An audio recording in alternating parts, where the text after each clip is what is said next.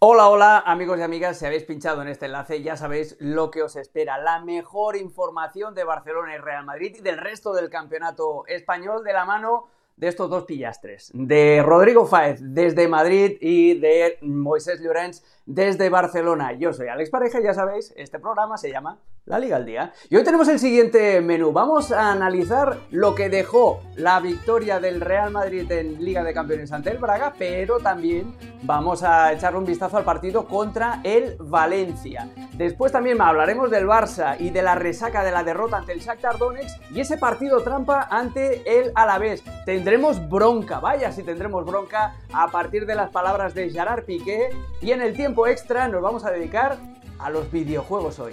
Esto es La Liga al Día. Venga, y arrancamos el programa que viene cargadito de noticias. Eh, Rodrigo, principalmente con el Real Madrid, porque Florentino Pérez hoy nos ha regalado otra renovación, otro comunicado de prensa, en este caso, amigo Rodri, de Fede Valverde. ¿Cómo estás?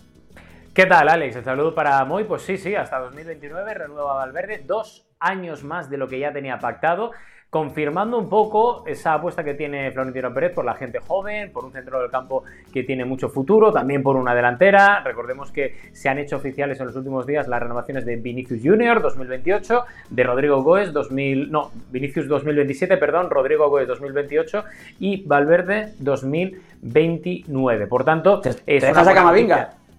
Camavinga, también, renovó. Sí, ha renovado a todo el mundo. O sea, y al final es normal que se nos vayan olvidando un poco algún, algún caso, pero sí que es cierto que, el presente está asegurado y que el futuro, sobre todo, eh, para blindar a este tipo de jugadores anti eh, equipos de Premier League y anti también, eh, sobre todo, clubes Estado o Estados directamente, como es el de Arabia Saudí. Por tanto, es lo que quería y el objetivo que tenía en mente Florentino Pérez, el objetivo que también tenían esta generación de jugadores y en este caso Fede Valverde, porque Florentino Pérez está encantado con Fede Valverde a pesar del bajón de rendimiento de la temporada pasada post-mundial, pero creo que es una buena noticia, Alex, para Real Madrid. Rodri, eh, Florentino Pérez está en plan Oprah, Oprah Winfrey. Tú tienes una renovación, tú tienes otra renovación, tú tienes otra renovación. Aquí todo el mundo renueva en el Real Madrid y creo que es una buena noticia por eso, por lo que dices. Porque son chicos jóvenes con mucho presente, pero también con, mucho futuro. Eh, y ahora vamos un poquito al pasado. Rodri, el partido de ayer del Real Madrid, ese 3 a 0 contra el Sporting de Braga, que se pudo haber complicado si Lunin no hubiera parado ese penal a los 5 eh, minutos. Y es un partido que deja buenas sensaciones, sobre todo a nivel individual, de tres personajes que lo necesitaban mucho. Eh, Brahim Díaz, que fue el sustituto de Jude Bellingham y que hizo un gran partido con gol. Vinicius Jr., que también anotó, y sobre todo Rodrigo, que se quitó un peso de encima, Rodri, tremendo al anotar ese tercer gol, un golazo, así de picadita entre el arquero, con celebración también con el bueno de Carleto Ancelotti.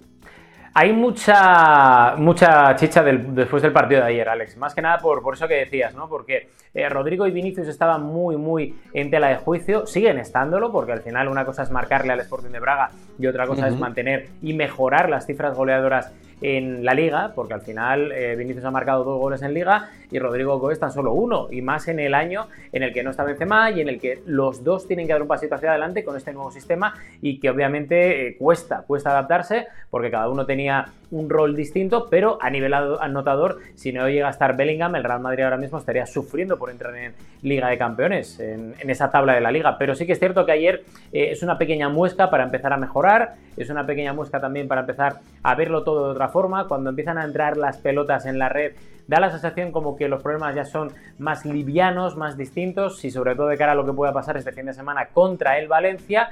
El Real Madrid juega en casa, debería ser un partido no plácido porque el Valencia es un equipo complicado, es un equipo muy rápido, que tiene mucha juventud y mucha calidad, también mucho esparpajo y como quien dice tiene muy poco, muy poco que perder en el Bernabéu, por tanto es un partido complicadillo, pero en el cual Vinicius y Rodrigo deberían de empezar a tener esa continuidad goleadora que se le pide a los delanteros del Real Madrid, ¿no? Sí, sí, es, lo que necesitas si quieres ser un jugador titular en un equipo grande. Tienes que tener un rendimiento alto sostenido. Moisés Llorens, amigo, ¿cómo estás desde, desde Barcelona? ¿Cómo se vio ese partido eh, del Real Madrid? Yo no sé tú, pero yo, mm, desde aquí, desde Bristol, con Erika, tuve la sensación de que ese partido lo hemos visto 700.000 veces en el, en el Santiago Bernabéu. Un partido bastante mm. cómodo, en el que el Madrid juguetea un poco con el rival, que le da la pelota y que explota los espacios. Bueno, un guion eh, esperado. eh, decías que se le podría haber complicado si hubiese, si Luni no hubiese parado ese penalti. Hizo buena la estadística el portero ucraniano del Madrid porque es un especialista desde los 11 metros, eh, desviando el tiro del rival y el Madrid era infinitamente superior al Sporting de Braga. El, partido de día sí que hubo momentos sí como incomodidad, pero que el Madrid pudo controlar muy bien en todo momento, pese, o sea, con el 1-2 sí que dio la sensación de que le podían empatar el partido, pero que ganase los portugueses aquí se tenían que alinear muy bien los astros para que eso sucediese. Y hablando de todo lo que estáis comentando, primera, eh, Brahim demuestra que es un futbolista que puede jugar en el Real Madrid. Yo, evidentemente, ni vivo en el vestuario del Madrid, ni decido, lógicamente, pero sí que es un futbolista que me gustaría ver más. Creo que es, que es un tipo eh, eh, diferente, un tipo que le puede dar una alegría al juego del Real Madrid y luego, evidentemente, también te marca un poco el camino. No sé si lo de José Lu fue decisión técnica de que no jugase, pero que ayer, teniendo la opción, evidentemente, entre José Lu y Ibrahim, decidirse por el jugador malagueño, yo creo que también puede ser una muestra de por dónde pueden ir los, los tiros los próximos partidos que hagan falta rotaciones.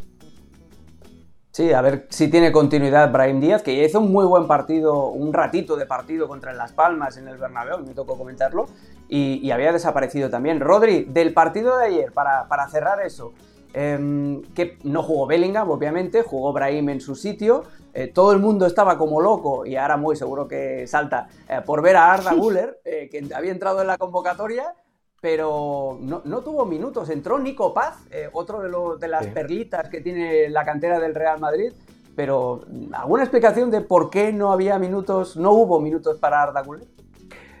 Porque lleva cuatro, cuatro, entrenamientos completos. O sea, ya está. no es cuestión de, que no le vea o pueda verle, da igual. O sea, lleva cuatro eh, entrenamientos el propio Ancelotti lo dijo después del partido, que hay que ir con mucha calma. Aparte, eh, tal y como hablas con, la gente del día a día del Real Madrid y con la gente cercana a los servicios médicos, lo que no quieren en el Real Madrid es apurar plazos con Arda Guller para intentar que, que juegue cuanto antes y arriesgarse a una pequeña rotura que ya lleva dos. Por lo tal, eh, yo creo que además es una cosa de sentido común. Hay mil partidos por delante. Eh, yo estoy convencido que contra el Valencia eh, puede tener minutos ya para, para un poco decirle antes del descanso, vas a tener minutos aquí, vas a seguir con ese tratamiento conservador para evitar riesgos y ya es cuestión de tiempo. Otra cosa era lo de Brahim, que yo nunca lo entendí. Estoy muy contigo y con Boy porque creo que, que mereció más minutos a lo largo de este inicio de temporada. Ya sé que es el mismo puesto en el que está Bellingham, pero lo puedes esquinar a la banda, puedes haberlo metido para darle descanso precisamente a Bellingham,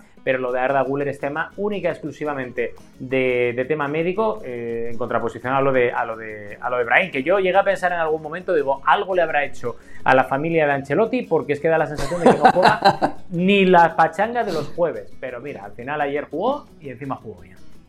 Y encima anotó gol, eh, pero sí, sí, parece como que, le daba dinero. Muy, dos seguimos hizo. sin ver al futuro. Dos hizo, eh, Brahim, uno se lo anularon y el otro, y el otro lo eh, finaliza muy bien la jugada. Sí, sí, bueno, seguimos sin ver a Arda Guller. Bueno, tendremos que esperar. Lo bueno se hace esperar, ¿no? Pues, eh, Hombre, claro.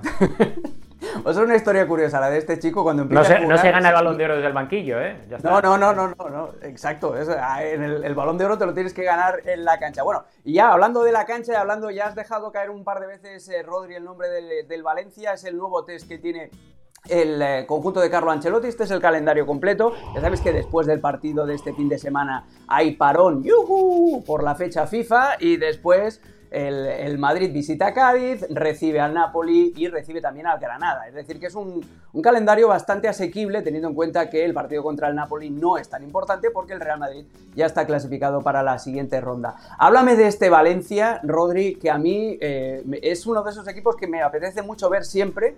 Eh, es un equipo que está constantemente en crisis, pero de las crisis también se puede sacar una oportunidad. Y son los chicos jóvenes que están revolucionando al equipo. A mí hay dos, elementos, eh, Javi Guerra y Diego López, que me, están, me vuelven loquísimo. son dos jugadores que apuntan, pero muy, muy, muy alto. Yo estoy enamorado de Diego López, eh, más que nada porque lo vi en las categorías inferiores del Sporting, antes de que el Valencia ah, amigo, ya está. No digo nada, amigos. Injusticia. No digo nada, pero eh, estoy enamorado porque creo que es un extremo que, tiene mucha tiene mucho desparpajo, tiene desborde, empieza a tener gol, tiene cositas de calidad importante. Veremos a ver, obviamente, cuál es la evolución, al igual que la de Guerra, eh, pero creo que, son dos jugadores que, que gustan, que apetece ver, y más en un partido de este calibre, para ver exactamente cuál puede ser el techo que tengan, ¿no? Eh, ya no solo ellos, eh, Sergi Ganos no sé cómo está ahora mismo, porque sé que andaba renqueante, pero tiene jugadores el Valencia que lejos de las individualidades que estoy seguro que a la gente de Mestalla le gustaría tener, como grandes fichajes, como no hace mucho tiempo antes de que Peter Lim eh, perpetrara lo que está perpetrando ¿no? en el club, eh, más que nada porque la gente estaba acostumbrada a otro tipo de proyectos. Pero de momento eh, el equipo está funcionando en el sentido de que mucha gente esperaba lo peor y a lo bestia seguramente del Valencia y se esperaban un accidente ya eh, nada más empezar la temporada. Se ha aguantado, creo que esto es como si fuera un combate de boxeo entre el equipo y la directiva y de momento el equipo está ganando. Veremos a ver cuánto pueden aguantar porque como todo equipo joven eh, esa continuidad, esa regularidad es lo que más les va a costar seguramente a partir del mes de enero, pero, pero de momento es un equipo muy rápido, con mucho esparpajo, muy agradable de ver y los partidos donde juega el Valencia siempre hay muchas cosas. Sí. Moy, ¿crees que le puede hacer eh, algo de, cosquillitas, algo de pupita el, Valencia al Real Madrid, teniendo en cuenta que el partido es en el Bernabéu y teniendo en cuenta también que no sé si, si, la afición del Real Madrid se va a querer cobrar algún tipo de revancha por lo que sucedió el año pasado en Mestalla con Vinicius, etcétera, etcétera, etcétera. Bueno, a ver, el Valencia es un equipo de críos, de nenes. O sea, los nenes han salvado la cabeza ya no solo de Barajas, sino del club. Mm. Yo recuerdo cuando arrancó la temporada que una de las previsiones mías es que el Valencia se iba a segunda división. Porque todo eh, tenía, bueno, todo, encaraba eso, es injusto decirlo, ¿no? Pero tenía una pinta como muy, muy mala el Valencia. Y la verdad es que Baraja ha sabido encajar muy bien las piezas. Eh, ha sabido mezclar eh, la juventud de Dasvili, del portero, con, con una defensa, pues que eso, ¿no? Que, que, que, es con un Gallá que este año afortunadamente para él no se ha lesionado, con, con Paulista, es decir, tiene, tiene gente que mezcla muy bien la experiencia con la juventud de esta gente joven. Hablabais de, Javi Guerra y de, de, Diego López. Yo, a mí el que me está sorprendiendo mucho, más allá de que sea hijo de Rufete, que es uno de... Ah, ya más, más allá de que sea amigo de, hijo de Rufete, que es, yo no me escondo decir, uno de mis mejores amigos, yo creo que lo que está haciendo Fran Pérez es algo tremendo tremendo. Porque además arranca la temporada jugando, Baraja se lo carga dos partidos y vuelve a la titularidad y de ahí ya no lo mueve nadie. Es un niño eh, eh, de 21 años que, que corre para adelante, que corre para atrás, que tiene desborde, que está demostrando ya que tiene gol, tiene eh, en, en, carrera es muy veloz y sabe ejecutar muy bien los centros. En Bilbao anotó su primer gol como profesional bueno, está claro que, eso es lo que está salvando al Valencia esta temporada. En condiciones normales el, Madrid tenía que ganar y tendría que ganar bien. Y por cierto, en relación a la afición, desde el club valencianista se le ha enviado un comunicado a todos los hinchas de Valencia que acudan al Santiago Bernabéu para que no entren en provocaciones. Porque entienden ah, que van a haber miles de cámaras o muchas cámaras enfocando al sector de los hinchas del Valencia y no quieren que haya ningún grito racista, ningún, ningún, eh, no quieren que den ningún motivo para que la afición del Valencia luego sea atacada por el altavoz mediático madridista. Pues por eso, por eso tenemos aquí a estos dos eh, señores, porque saben más que nadie de, las, el tejemaneje, lo que hay por detrás en la Liga Española. Eh, Fran Pérez, por cierto, jugador a seguir, no solamente por lo que decía Moy, sino porque juega con las medias muy bajas, que eso siempre es sinónimo de futbolista de calidad. Madrid-Valencia, ya lo sabéis, este sábado, el partido empieza a las 3, 5 minutitos antes, ya podréis eh, disfrutar de la retransmisión en ESPN Deportes y también todos los partidos de la liga, ya sabéis que los tenemos en ESPN Plus. Vamos a hablar del Barça ahora. Un Barça que está en pleno proceso ahora de retrospección, de decir, a ver, de introspección, mejor dicho, de decir, a ver, ¿qué me está sucediendo?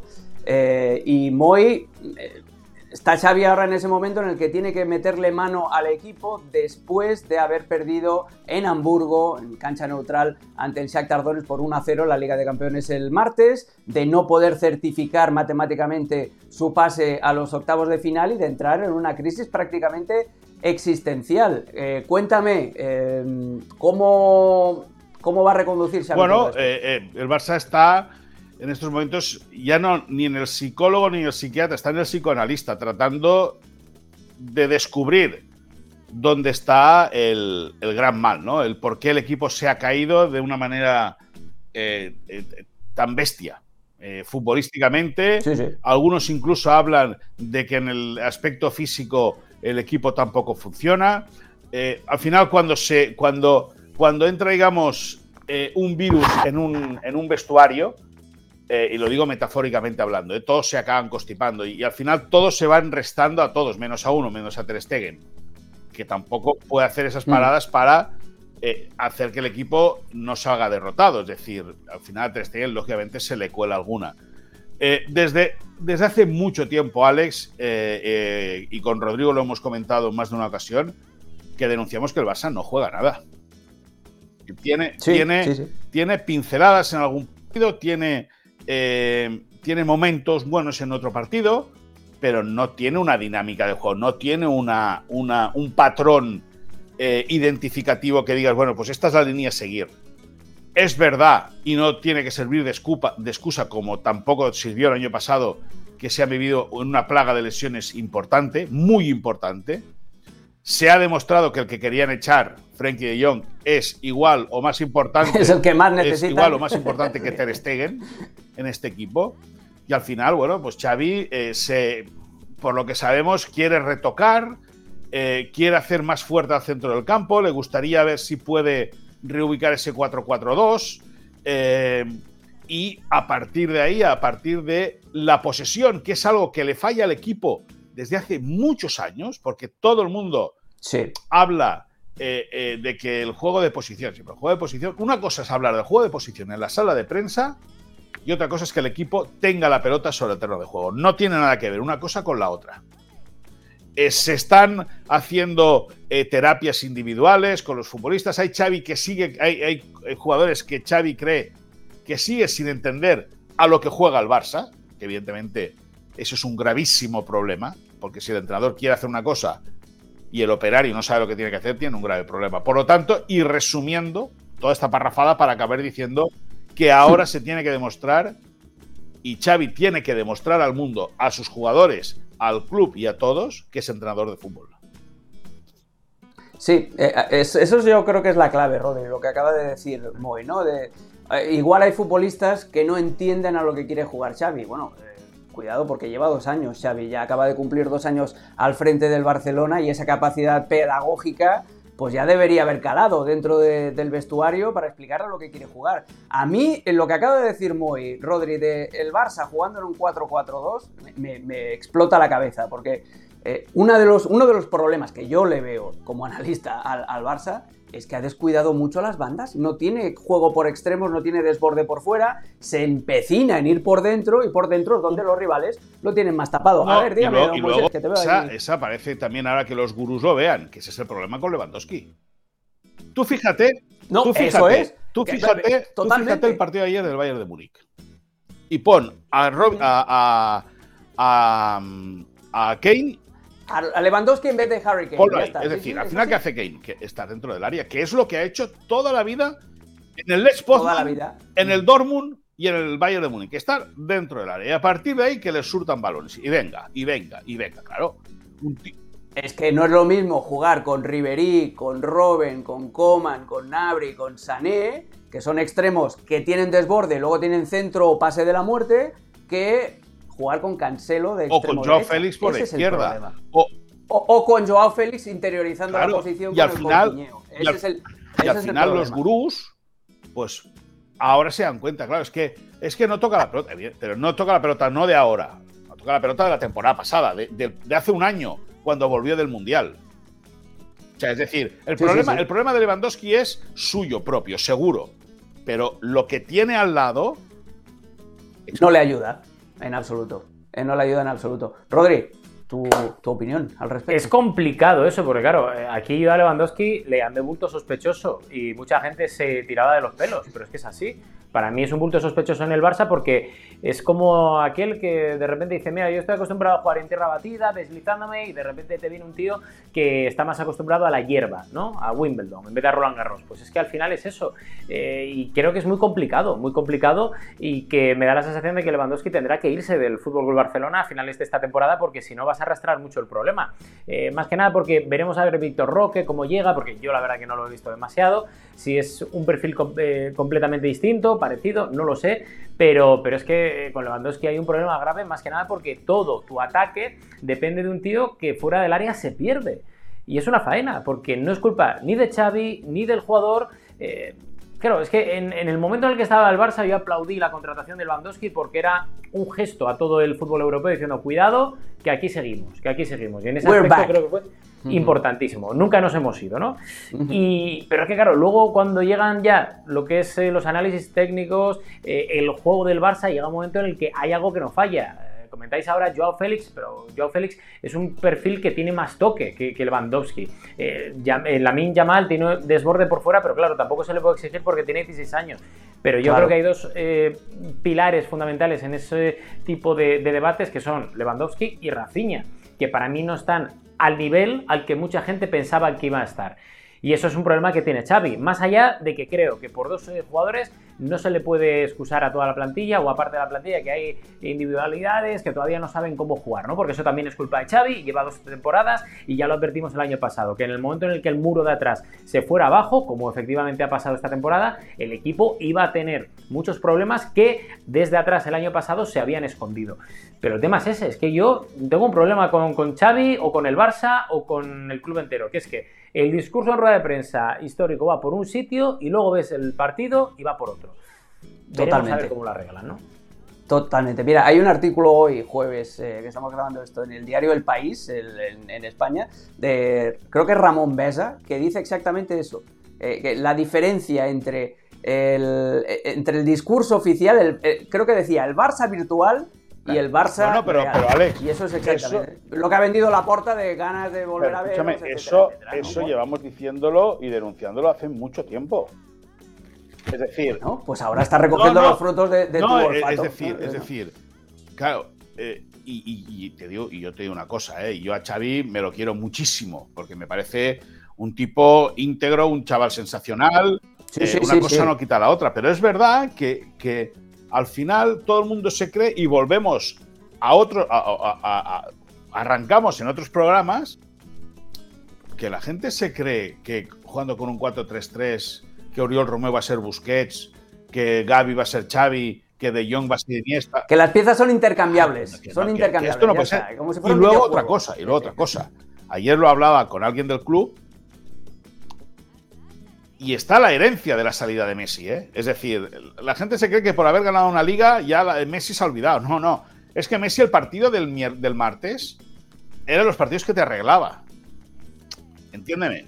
O sea, Messi en, en, Hamburgo, a lo mejor no, ¿eh? Pero normalmente era el partido que te arreglaba, el partido tonto en Europa, porque dice, no, es que el Shakhtar son cuatro amigos, sí, son cuatro amigos, pero jugar en Europa es muy difícil. Ya sea para el Barça, para el, para, para el equipo que sea, jugar en Europa es muy difícil sobre todo de visitante. Y esos partidos te los acaba solventando Messi. Pues bueno. Sí, una faltita, una jugada individual. O sea, lo, que... sea, un balón muerto en el área. Eh, eh, su sola presencia ya asustaba al rival. Por lo tanto, eh, asustaba o condicionaba al rival, ¿no?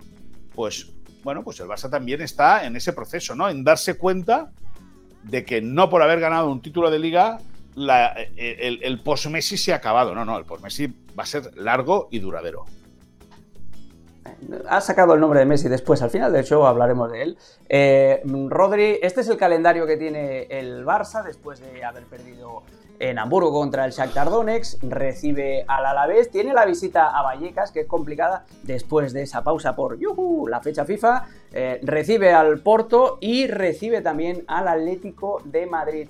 Esos tres últimos partidos que vemos en la gráfica son complicados, pero se le puede complicar todavía más el panorama si no gana ante el Alavés en Montjuic antes de la fecha FIFA, Rodri. La importancia de este partido, porque en Barcelona van a estar dos semanas con la resaca, con el último referente que, va a ser este encuentro contra el Alavés. Un equipo compacto, aguerrido, que te va a esperar atrás, que va a intentar la velocidad con, sobre todo con Rioja, que es un tipo rapidísimo y cuyos delanteros pues se, pegarían de tortas con cualquiera. Si es Quique García o Samu o Morodión, vamos, podrían ir a, cualquier ring de boxeo.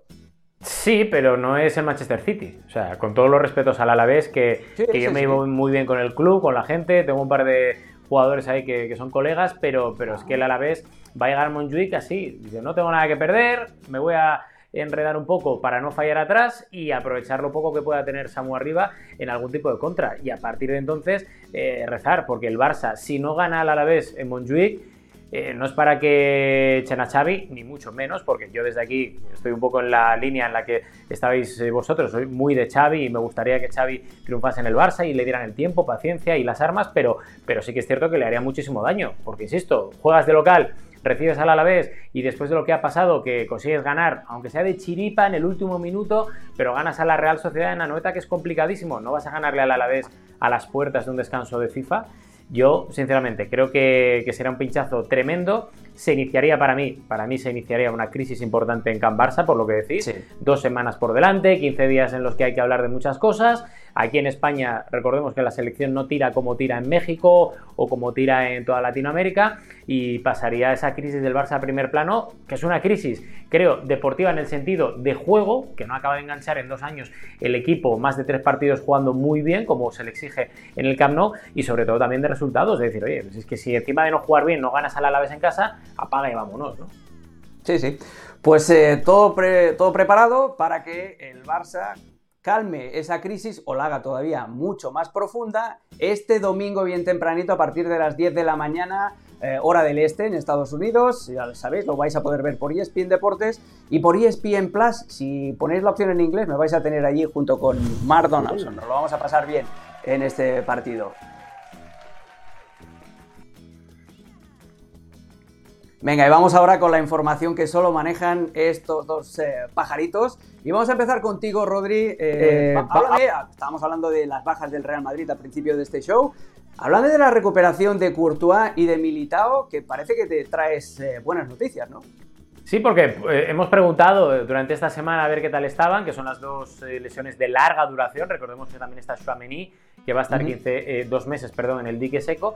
Y, este año que le ha mirado un tuerto a la enfermería del Real Madrid, pues parece que lo que te cuentan de Courtois y de Militao es que van muy bien, recuperando a marchas forzadas. La implicación de los dos jugadores es extrema, tanto a nivel de trabajos en Valdebebas como a nivel de descanso en casa. Y dicen que creen que pueden acortar algo los plazos de recuperación. Nadie se atreve, sí que es cierto, Alex Moy, en intentar decir que bueno, pueden estar para marzo o para antes, porque, porque obviamente es muy complicado y es un momento muy, muy prematuro, pero sí que es cierto que te cuentan que, hay buen, buen feeling ¿no? con la con la recuperación de ambos y es algo que el Real Madrid necesita porque sin ir más lejos ayer en el partido contra el Sporting de Braga tiene que jugar Lunin porque se lesiona Kepa en el calentamiento y hemos podido saber en el día de hoy que tiene una pequeña rotura en el abductor que como mínimo le va a dejar fuera de los terrenos de juego 15 días entonces va a tener que jugar Lunin contra el Valencia veremos a ver si Kepa se recupera para ese partido contra el Cádiz o para el siguiente contra el Nápoles pero es otro contratiempo más dentro de la enfermería del Real Madrid que insisto aparte de Militao y Courtois que no van a estar en el corto plazo, pierde también a Chouameni para los dos próximos meses. Sí. Bueno, pues a ver cómo, cómo, va esa recuperación. Nos alegramos de que eh, los futbolistas que estén lesionados poco a poco vayan viendo la luz al final del túnel. Eh, hemos hablado mucho de Xavi, pero en el aspecto más futbolístico, más de análisis. Ahora cuéntame, ¿qué tipo de respaldo tiene dentro del club? ¿Cómo se lo mira Joan Laporta? Eh, principalmente él, porque es el que decide todo en, el club. Eh, ¿Está Xavi 100% respaldado? Ayer le preguntaron en, un acto publicitario y, la Laporta hizo un quiebro que, vamos, que ni Ronaldinho en su... A ver, eh, cuando hablas con las fuentes del club, sí, te dicen que Xavi está completamente respaldado, que no hay ningún problema. Pero ojo, que la primera opción de la Porta nunca fue Xavi. Es decir, Correcto. y con eso no estamos diciendo que se lo vaya a cargar, ni mucho menos pero sí que es cierto, y, le entre comillas, ¿no? Es decir, la confianza está puesta en Xavi y en que todo esto lo puede eh, resolver y lo puede levantar. Pero evidentemente el fair financiero jugaría a favor del, del entrenador. porque si el presidente decide ejecutarlo en un momento, eso, lógicamente, el pago del contrato, recordemos que cuando renovó Xavi ya explicamos, antes de que firmase el contrato, que eh, Xavi no quería eh, que fuese un peso para la institución un contrato largo. Por eso quería firmar contratos cortos con fácil escapatoria tanto para el club como para el entrenador. El acuerdo, eh, o sea, el acuerdo, el, el mensaje es que vamos todos con Xavi, evidentemente, pero lógicamente el que marcará el camino son los resultados. Y hay que tener en cuenta lo que te decía, que la primera opción para el banquillo no era, no era Xavi Hernández en la cabeza de Joan Laporta. Hubo tal presión mediática cuando tuvo que ejecutar a Ronald Koeman que al final el presidente, bueno, pues accedió a contratar a Xavi Hernández, el cual le ha dado una Supercopa de España y le ha dado una liga, eso le, le, ha servido para renovar su contrato al, actual entrenador, pero los resultados, y con esto no descubro nada, porque al final los resultados son los que marcan los resultados, y la forma en cómo se consiguen resultados van a ser determinantes. Nos consta que, que Laporta acabó muy enfadado en el, el, partido de Donosti, que gana el Barça, que no pudo estar Laporta, y que acabó muy enfadado el martes después del partido de Hamburgo, al cual el presidente tampoco pudo ir. Recordemos que ya explicamos que por un problema médico no puede tomar aviones, en avión y tal. Pues así está la cosa. Ah, eh, de, puertas afuera hay apoyo absoluto a Chávez Hernández, de puertas adentro también, pero ojo. Sí, eh, y, además la hemeroteca aquí es es muy traicionera o muy cruel, porque si tiras de un par de años atrás, eh, la porta decía perder va a volver a tener consecuencias y Xavi hablaba de recuperar el juego fluido y tal. Dos años después, ni una cosa ni la otra. Eh, vamos contigo, Rodri, que tienes otra perlita de información acerca de Jude Bellingham. ¿Lo vamos a ver contra el Valencia o no? Aquí estamos en este simposio de medicina, gracias al Real Madrid, en el cual nos pueden convalidar a cualquiera de los tres ya eh, media carrera de medicina en cualquier universidad del mundo. Pero totalmente. Eh, totalmente, si es que no queda otra. Pero mira, en el tema de Jude Bellingham, el otro día contra el Rayo Vallecano se lesiona en un golpe muy fuerte en el hombro, tiene una pequeña luxación, eh, por lo que nos cuenta no le molesta para correr, pero sí que es cierto que en esfuerzos grandes sí que todavía no está al 100%. Ayer en el partido contra el Sporting de Braga, él no juega ni un minuto, estando dentro de la convocatoria. Y la clave para jugar contra el Valencia es ver cómo evoluciona poco a poco. Lo que está claro es que hay una consigna dentro del Real Madrid y por parte de Ancelotti que es la de no forzar cosa que es normal porque ahora mismo es el mejor jugador, tanto en el centro del campo como a nivel anotador. Por tanto, es normal que no se quiera forzar, pero por lo que te cuentan, hay optimismo, cierto optimismo en que Jude Bellingham puede llegar a tiempo a ese partido del sábado, 9 de la noche, hora española, eh, para, el público aquí en Europa y esperan, esperan que pueda llegar para que pueda estar en plenitud y que pueda jugar el partido sin ningún tipo de, eh, de problema. Pero insisto, no quieren forzar, depende de la evolución, así que los próximos días marcarán su disponibilidad. Ojo Alex, ojo Alex y Rodríguez, es una lesión muy complicada esa, ¿eh? Parece que no, pero luego un golpe mal dado en el hombro, ojo, ¿eh? Y muchos de los que han tenido luxaciones de hombro, al final han tenido que pasar por el quirófano, porque el hombro se sale cada dos por tres. Sí, sí, sí, Te lo tienen que arreglar, te lo tienen que volver a, poner a sitio, te lo tienen que anclar. Eh, al final es lo que decías tú, Rodri. Acabamos sabiendo de medicina, no te digo ya nada de abogados, ya tenemos el título entero de, abogados con todos los Ahí lo tenemos hoy, con las palancas. Judiciales, no, y con el caso Neymar, y con el o, o, con la financiación, la financiación, los parkings también. ¿Cómo sabía que iba a entrar, eh? Lo sabemos todo. espera, espera, Moy. La bronca todavía no llega. Está ahí, está a la vuelta de la esquina ya, pero todavía no llega porque, Moy, me tienes que dar tu última uh, capsulita de información que tiene que ver con Mark sí. que se, que se, pronuncia así, Mark sí, Guiu. Es así de fácil. El chico de 17 años que tiene nuevo contrato. Se pronuncia Mark y luego Gui como guitarra y le pones una U. Guiu. Guiu. Guiu. Me gustan las guitarras. ¿Entiendes? Sí, aquí el, guitar... sí, sí, yo tengo el guitarreo es máximo aquí. eh, Sí, no, el, el, chaval que está en el Mundial Sub-17, convocado con siete compañeros más del Barça, sabe que el Barça le va a revisar el contrato. Eh, por todo el mundo es sabido, y si no lo explicamos, que es difícil, siempre se ha hecho muy, muy complicado que la cantera del Barça diese un delantero centro de futuro para el equipo. Tuvo, tuvo un momento Boyan, pero que, que la ansiedad provocada, bueno, la ansiedad Algún día hablaremos de eso, de la ansiedad de Boyan. eh, hizo que no pudiese, que no pudiese, por cierto, un abrazo a Boyan, que ha aguantado lo inaguantable. Ha aguantado lo inaguantable, pero bueno. Sí, sí, sí. Una abrazada desde aquí. Eh, o aguantó lo inaguantable. El Barça no, no, al igual que han salido centrales o han salido centrocampistas, interiores, eh, delanteros centros como tal, hace mucho que no asoman. Y que no asoman con posibilidad de tener futuro en el primer equipo. Eh, en los últimos tiempos sí que, por ejemplo, ha salido Ángel Alarcón, que ya está recuperado eh, para volver a jugar con el Barça B y seguramente ser llamado por el primer equipo. Y luego está Marguiu, recordado eh, por el gol que anotó ante el Athletic Club de Bilbao, el día que debutaba, a los 23 segundos de estar en, en un campo en primera división, anotó su primer gol. La semana siguiente, ante Osasuna Promesas, a los pocos minutos de estar en el partido con el filial, también consiguió el gol de la victoria y no por eso, sino por la trayectoria y por sus condiciones, la dirección deportiva del fútbol base considera que es un chico al cual le tienen que revisar el contrato y próximo va a recibir una mejora. Bueno, pues que se la ha ganado con, con goles, pero tienes toda la razón, Boy, porque eh, no hay delanteros que hayan salido de la cantera del Barça, así que digas, eh, han, han, triunfado. Yo, mira, hace, hace, muchísimos años, en los años 90, estaba Carlos Muñoz, que jugaba sí. en el Oviedo, jugó bueno, muchísimos sí, años triunfó en el mucho, Oviedo, que había Carlos, salido de la cantera Carlito Muñoz Cobo. Carlito un- internacional. Internacional. Sí, ca- mira la internacional, catusa. ¿cuántas veces? internacional. Mira la Ah, ah, ¿Cómo sabía que iba a entrar, eh? No, hombre, no, es que me lo estáis vendiendo como el nuevo no, David es que más o menos. digo, ver, más ¿qué o es menos, esto? eh. No, sí, más o igual, menos sí, el nuevo David sí. Villa. Carlos Muñoz. Igual- bueno, si, si el nivel es este, yo cojo Adiós, y pues me voy. adiós. ¿eh? Carlito, Espérate, espérate, Carlito, espérate, mientras espérate. uno, Hemos subido tanto. mientras unos fichaban a Lediakov, los otros triunfaban en Europa con Carlitos Muñoz Cobo. Sí, cuando el Sporting fichó a Muñoz seguramente ya estaba retirado. Pero no te, Señores, preocupes, no te preocupes. chicos, Infante, no te lo voy a 1-0, contar. 1-0. Pero que todavía no hemos empezado. 1-0 la bronca. hemos 1-0 la bronca. Ya, no me calienten, no me calienten porque ahora sí, nos vamos a la bronca de verdad. Y la bronca de verdad no va del Oviedo contra el Sporting de Gijón, por mucho que les sepa mal a. Buena frase, Oviedo contra el Sporting, buena frase. Eso es. Pero vamos aquí, eh, a las declaraciones de Gerard Piqué, que tuvo un día afortunado en una radio catalana, en RACU.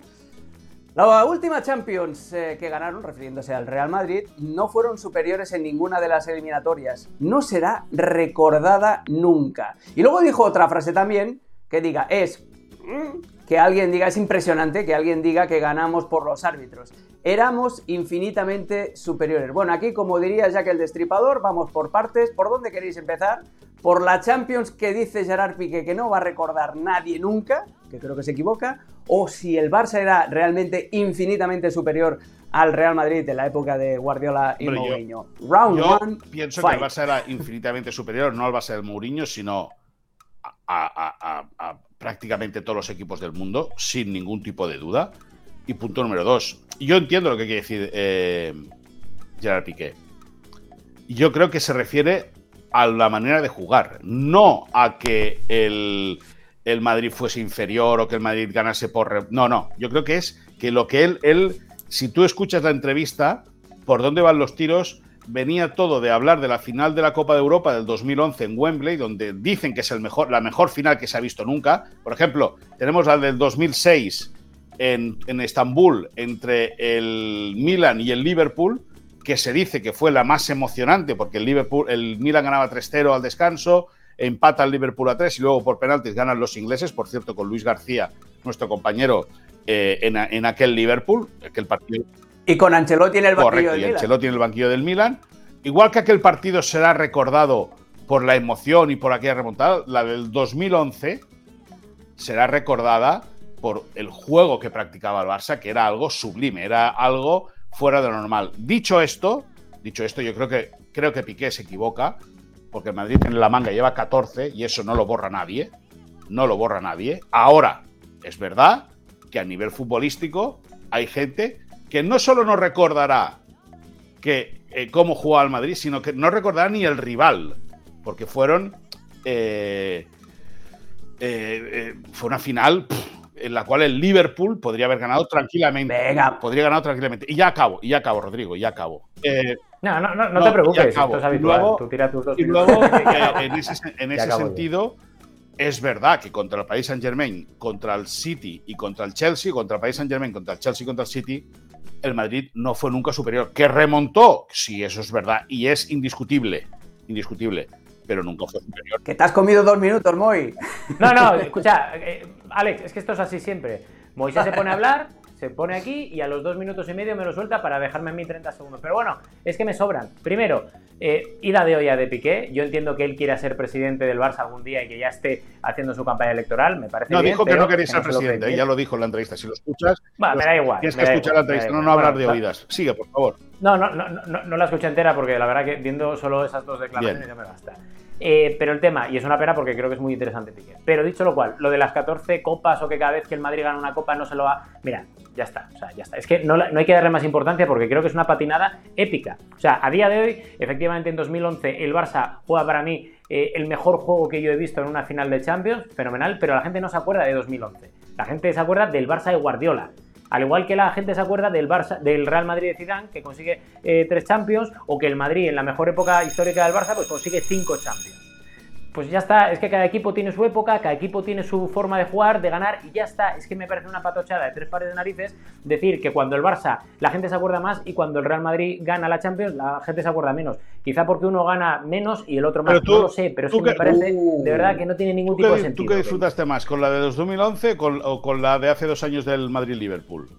Yo disfruté con los ascensos del No, Sporting no, de Preciado y el Pico dime- Abelardo. El resto dime- aplaudo, porque creo que hizo muy bien en 2011 ganar, porque, insisto, te lo acabo de admitir, que me parece a nivel de, de clubes el mejor partido de una final europea que yo he visto, y me parece, pero la Pero gente no se escúchame una cosa, Rodrigo. de Aquí, 2011. aquí de lo que no nos acordamos es del fútbol de segunda división de España. O sea, seamos serios. Bueno, ya- ya está, Seamos- pero me, me preguntas seamos por- serios. No, qué no. tal, y te estoy admitiendo seamos algo, serios. ya está, Se- no seamos serios. Seamos serios y hablemos de élite, no de segunda división y del Sporting de Vale, Gijón. sí, lo que tú quieras. ¿Qué- No, pero qué- no creéis una cosa. Espera, espera, espera. Déjame, que os pregunto esto. ¿No creéis que Piqué se equivoca por- en una cosa muy clara? O sea, si algo, si algo va a recordar el aficionado neutral, no ya el aficionado del Barça, ya el aficionado del Madrid, fue la Champions que gana el Madrid con las remontadas. Si lo, lo que más le, le queda al público en la memoria son las remontadas. A ver, Moy, ¿qué, qué remontadas, o sea, qué partido recuerda más últimamente el aficionado del Barça? Oh, el 6 a 1 contra el PSG, No. porque fue una remontada. ¿Qué, qué partidos le echan más en cara al Barça en los últimos años en Europa? El 4-0 contra el Liverpool y el 3-0 contra la Roma, porque fueron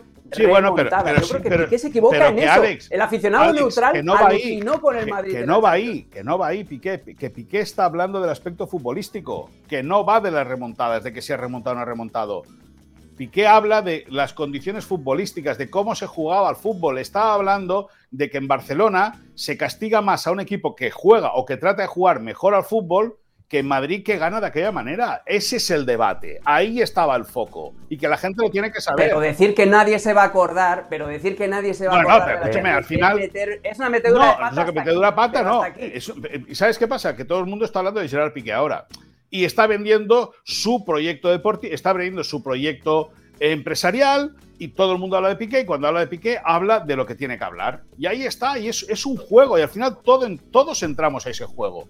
Lo que dijo, lo que dijo, para algunos será una patochada, pero dijo una verdad como un templo. Futbolísticamente hablando, Que no, futbolísticamente que no, Moy, no es una potochada como un templo y te voy a escúchame, ahora estoy hablando yo. Los- Futbolística, que tú- No, no, no, es que No, no, deja, deja no, hablar que es- venga. Si quieres que- me callo y tiréis Sí, sí, exacto. Mejor, mejor que te calles. Porque para lo, Pues venga, para lo tira, que venga, aportas. eh, No, no, sí. no, sí, no, no, claro. Yo hablo de élite, Cuidadín, no de segunda división. Venga. Dicho eso, sin ningún tipo de duda, sin ningún tipo de duda, la final del 2011 es mucho más bonita que la final de hace dos años del Madrid-Liverpool. Futbolísticamente hablando. Al final el resultado es el mismo. Que es el Madrid campeón y el Barça campeón. Ya está. Pero futbolísticamente hablando, Ah. que es de lo que nos, de- de lo que nos importa, no hay color. No, pero que les importa a quien les importa, porque es que tenéis un error de concepto importantísimo. Y el que primero lo tiene es Piqué. O sea, que el fútbol va de estar 90 minutos enchufado en un partido. Da igual que juegues más o menos bonito o que juegues más vertical. O sea, es que estoy un poco ya cansado. Y yo, que soy de preferir el fútbol combinativo, soy de preferir el fútbol combinativo, creo que ya está bien de radicalizar el discurso y decir que solo vale ese Pero que tipo nadie de dice que fútbol. solo Es vale. no vale el fútbol Pero que defensivo de nadie dice que solo no da vale. resultados el fútbol defensivo de Simeone. Pero que ejemplo. nadie dice que solo vale ese fútbol, Rodrigo, esto te lo estás inventando. No, es que lo no, no, de no. decir, lo Nadie lo ha dicho eso. Porque decís que a nivel futbolístico no hay color. Que no. Mon, Pero escúchame una cosa, Rodrigo, es que o nivel no de lo resultados. entiendes, o- Desde o no lo 2015 el Barça entiendes, no gana una o no lo Champions. entiendes, Da o no igual lo que juegues más o menos bonito. Bueno. 2015 una Champions. O Ya no lo- está. y vas no para vamos a ir a 10 años, ningún lado. Sigue sin O no lo entiendes Champions. o no lo quieres entender. En ningún momento. sí, No, no, lo entiendo perfectamente, pero no se puede Lo adueñar que uno pasa, lo que pasa ¿Tengo que sacar el mazo o a qué? que solo valga. Tengo que poner, tengo No, que sacar el látigo. látigo serrano, que látigo pongamos serrano. Un, poquito- Un, come- látigo un momento, Rodrigo. eh, Lo que no puedes poner es palabras que no hemos dicho ni Alex ni yo. Punto número uno. Y punto número dos. Estéticamente, Bueno. te lo pongo así de claro. Estéticamente, el resultado es el mismo. Insisto, estéticamente la final del 2011 es mucho más bonita, ya te digo, que cualquiera de las que haya ganado el Madrid. Y se acaba. Que sí, que te dije que sí desde el principio, que ahí no hay debate.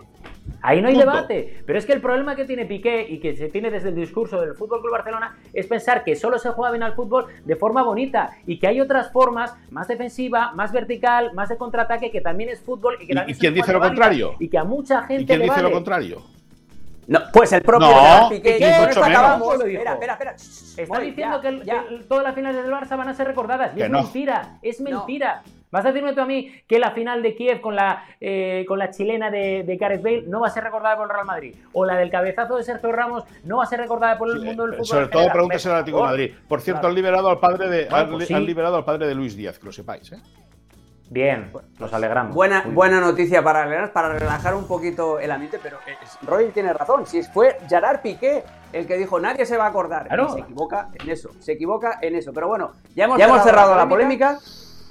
Tomemos ahí un, un- un buen respiro, ¿eh? un poquito de aire, Ujjayi breath, eh, y vamos ahora con el tiempo extra. Eh, videojuegos, Rodri, a ti te gustan mucho, tú estás muy metido en el tema de los esports. eh, el Kun Agüero acaba de fichar, entre comillas, a Leo Messi, y hay un contraataque de David De Gea que quiere fichar nada más y nada menos que a Cristiano Ronaldo para su equipo de esports. Eh, ¿Con quién vais? ¿Con los Rebels o con los Crew? Eh, aquí me temo que va a haber otra vez otra, Hombre, no. otra bronca. Rodri, ¿con quién vas? No, porque yo voy con Dux, o sea, Dux, que es el equipo de Borja Iglesias, que en su Ah. día también inició con Courtois. Vamos, yo voy con Dux 100%. Que Cru y que Rebel están ahí, bien, me parece bien, fantástico. Y entre los dos yo me quedo con, me quedo con, con porque soy muy de Agüero, muy de Leo Messi, y creo que además estoy más cerca de ese discurso que el de, de Gea, que es un que es un crack, pero yo me quedo con Cru. Yo voy con el equipo de games de ESPN, lo tengo clarísimo. ¿Entiendes? Que le vaya bien a Messi, siempre que le vaya bien al Cunsito, evidentemente. Pero nosotros somos del equipo de games de ESPN. Se acabó. Como tiene que ser, como tiene que ser. Porque al final, a pesar de que nos digamos de todo, ¿eh? de No que tengamos. No, no, de que tengamos eh, problemas ahí, que tengamos broncas intensas, al final todos somos compañeros en, en ESPN y en la Liga al Día. Señores, gracias, hoy habéis tenido comportamiento de 10, excepto en ese momentito de, de la bronca que voy a tener que sacar el látigo más, más a menudo. Nos vemos el lunes con todo lo que deje la actividad de la Liga en este fin de semana. Ya sabéis, el Madrid que recibe al Valencia, el Barça que recibe al Alavés en el Estadio Olímpic Lluís Companys. Hasta el lunes. Chao.